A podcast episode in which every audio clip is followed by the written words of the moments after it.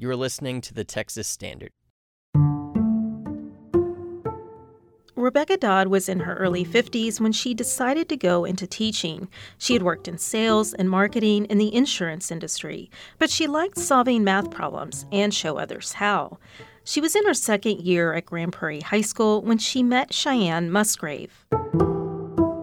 She was a student that just captured my heart right off. She reminded me so much of one of my own children. She was very quirky, spunky kid, and she just smiled. She just brightened your day when she walked in. Cheyenne felt a connection too. Dodd's teaching helped her thrive. I felt like she understood me and she wasn't like all the other teachers because they did judge me a lot. As she got to know Cheyenne, Dodd found out she was having problems at school personality conflicts with teachers, the material was too hard, or she'd skip class. I was careless and just young minded. Cheyenne was also bored and often got into trouble. Some things were small, like not wearing her student ID. Others? One time I cussed out a teacher, and the other time I told the principal I was gonna um, hit a girl in the hallway, and he suspended me from school. Dodd says she knew Cheyenne just needed someone to talk to, someone to motivate her. And Dodd was there for Cheyenne when personal tragedy struck.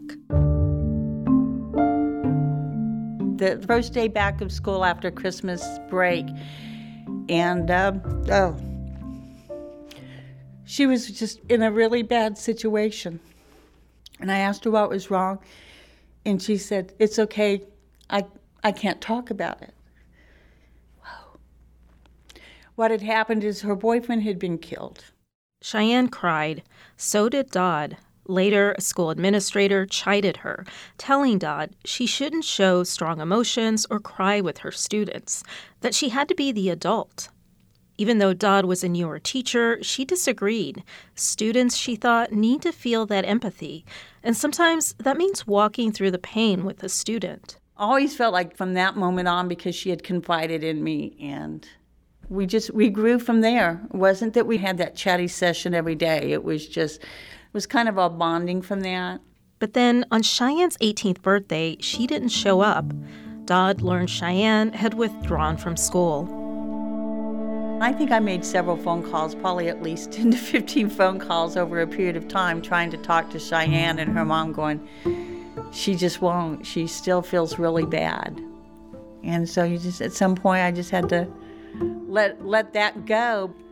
Nearly a decade went by. Cheyenne got married and had four kids, but she still remembered her teacher fondly. Some people leave, you know, like footprints in your life, and she was like one of them. She was cool. She was real cool. Dodd got a job at Crosswinds Accelerated High School. It's a campus in Grand Prairie for non traditional students seeking a high school diploma.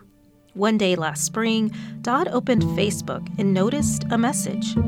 It was from Cheyenne. It was just like, oh my gosh, my heart just was beating so fast because I was like, oh my gosh, I can't believe she found me.